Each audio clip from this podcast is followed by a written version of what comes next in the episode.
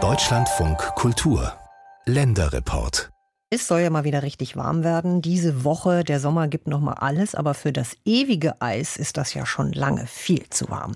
Fünf Gletscher gab's mal, in den Bayerischen Alpen zum Beispiel, doch 2022 wurde einer, ja, für geschmolzen erklärt, und zwar der südliche Schneeferner auf der Zugspitze. Das Eis schmilzt aber nicht nur auf dem Berg, sondern auch im Berg, da wo nämlich der Permafrost das Gestein zusammenhält. Denn auch hier tief im Berg da spürt man den Klimawandel. Unser Bayern-Korrespondent Tobias Krone ist mit den Forschern in den Berg gestiegen.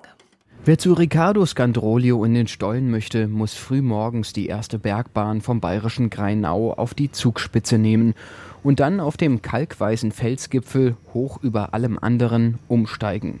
Eine zweite Gondel führt auf das Zugspitzplatt, eine Senke, in der ein schwarzer Gletscherrest liegt.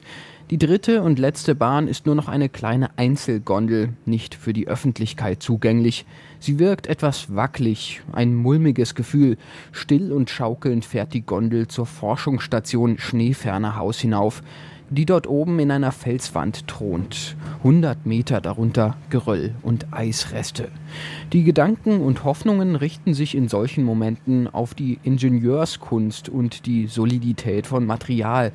Solange dieser Fels, dieser Berg stabil bleibt, wird doch bestimmt auch diese Seilbahn halten. Doch wie lange noch bleibt hier alles stabil? Servus. Servus, Ricardo. Hi, freut mich. Ja, wir sind jetzt hier im Schneeferner Haus. Willkommen. Auf wie vielen Metern? Also 2650. Ricardo, man ist hier oben per Du, drei Tage Bart, Trekkinghose, empfängt an der Bergstation, einer kleinen Terrasse am Schneeferner Haus, ein ehemaliges Hotel. Der Blick reicht weit über die Tiroler Alpen. Schöner Blick im Süden und leider auf den Gletscher auch ein bisschen trauriger Blick. Ja, es ist nicht mehr viel Eis, ne? Nee, es ist leider auch sehr schwarz. Ein bisschen Verschmutzung auch. Ich weiß nicht, wie lange das noch Gletscher genannt werden kann. Man sieht dann ein bisschen Schnee ist noch da. Dieses Jahr ist gar nicht so schlimm gewesen. Also der Juli war sehr warm, ja. Aber dieser August hat sogar geschneit hier. Ja? Der Doktorand an der Technischen Universität München forscht hier zum Eis.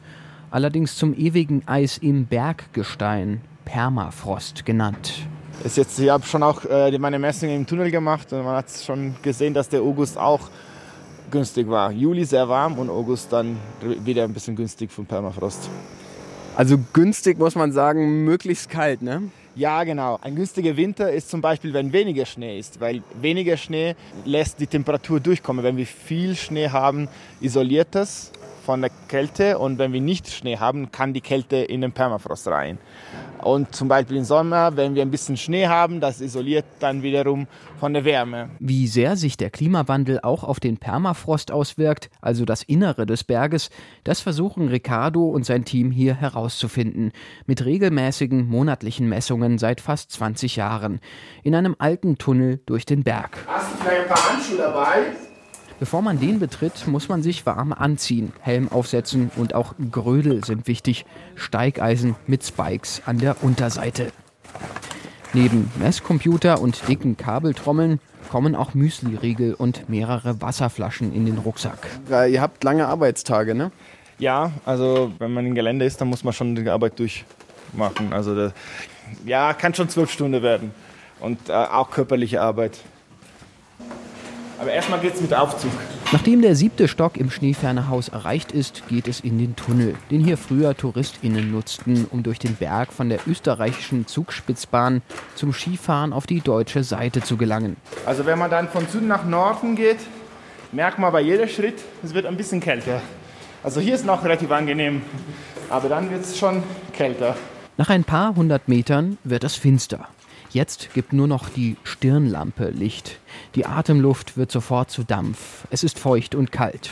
Warum er hier Monat für Monat tagelang im Berg bohrt, Eis pickelt und an bestimmten Stellen die Temperaturen misst?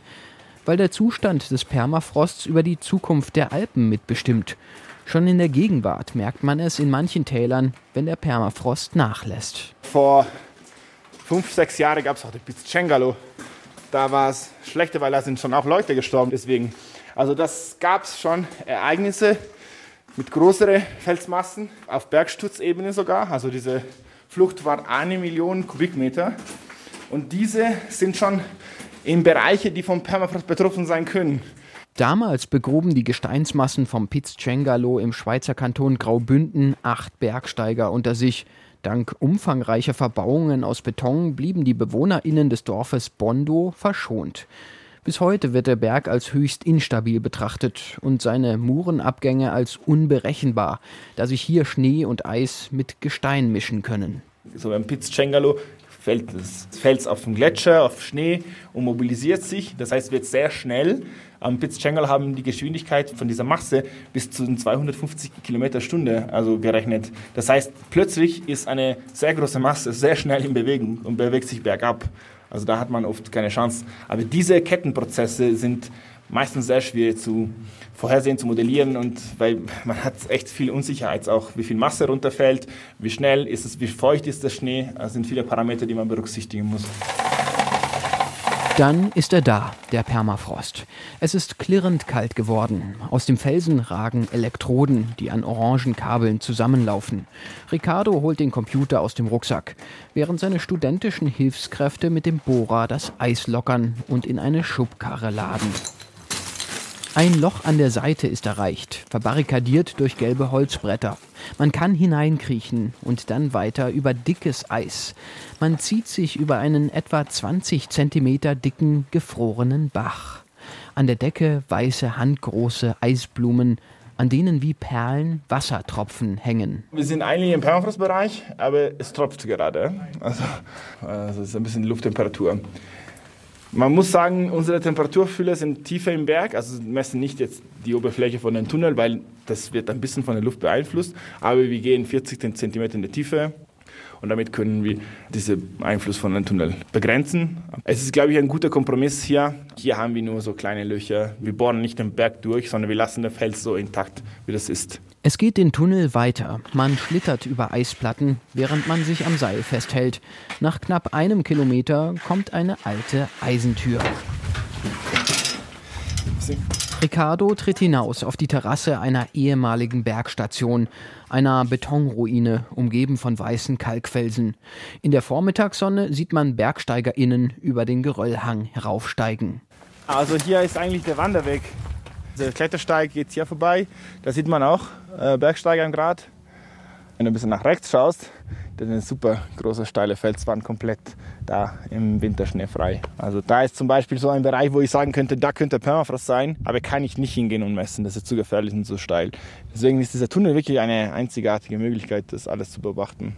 In der Schweiz, nahe dem Matterhorn, betreut Ricardo ebenfalls eine Messstelle auf, nicht im Berg. Da in der Schweiz mussten wir erstmal mit dem Heli fliegen. Entweder gibt es eine Seilbahn, wo man Forschung machen kann, oder muss mit Heli fliegen. Es ist gut, wenn man klettern kann. Es ist natürlich von Vorteil. Es ist echt so Arbeit und man ist den ganzen Tag am Seil und es ist echt auch so ein bisschen psychisch anstrengend auch, also belastet schon. Du musst immer konzentriert sein. Im Tunnel ist ein bisschen entspannter. Wie lange die Berge dem Klimawandel widerstehen, das kann Riccardo Scandrolio noch nicht sagen. Die Messungen müssen noch viele Jahre weitergehen. Doch die Hypothese steht, je wärmer es draußen wird, desto wärmer wird es auch im Berg.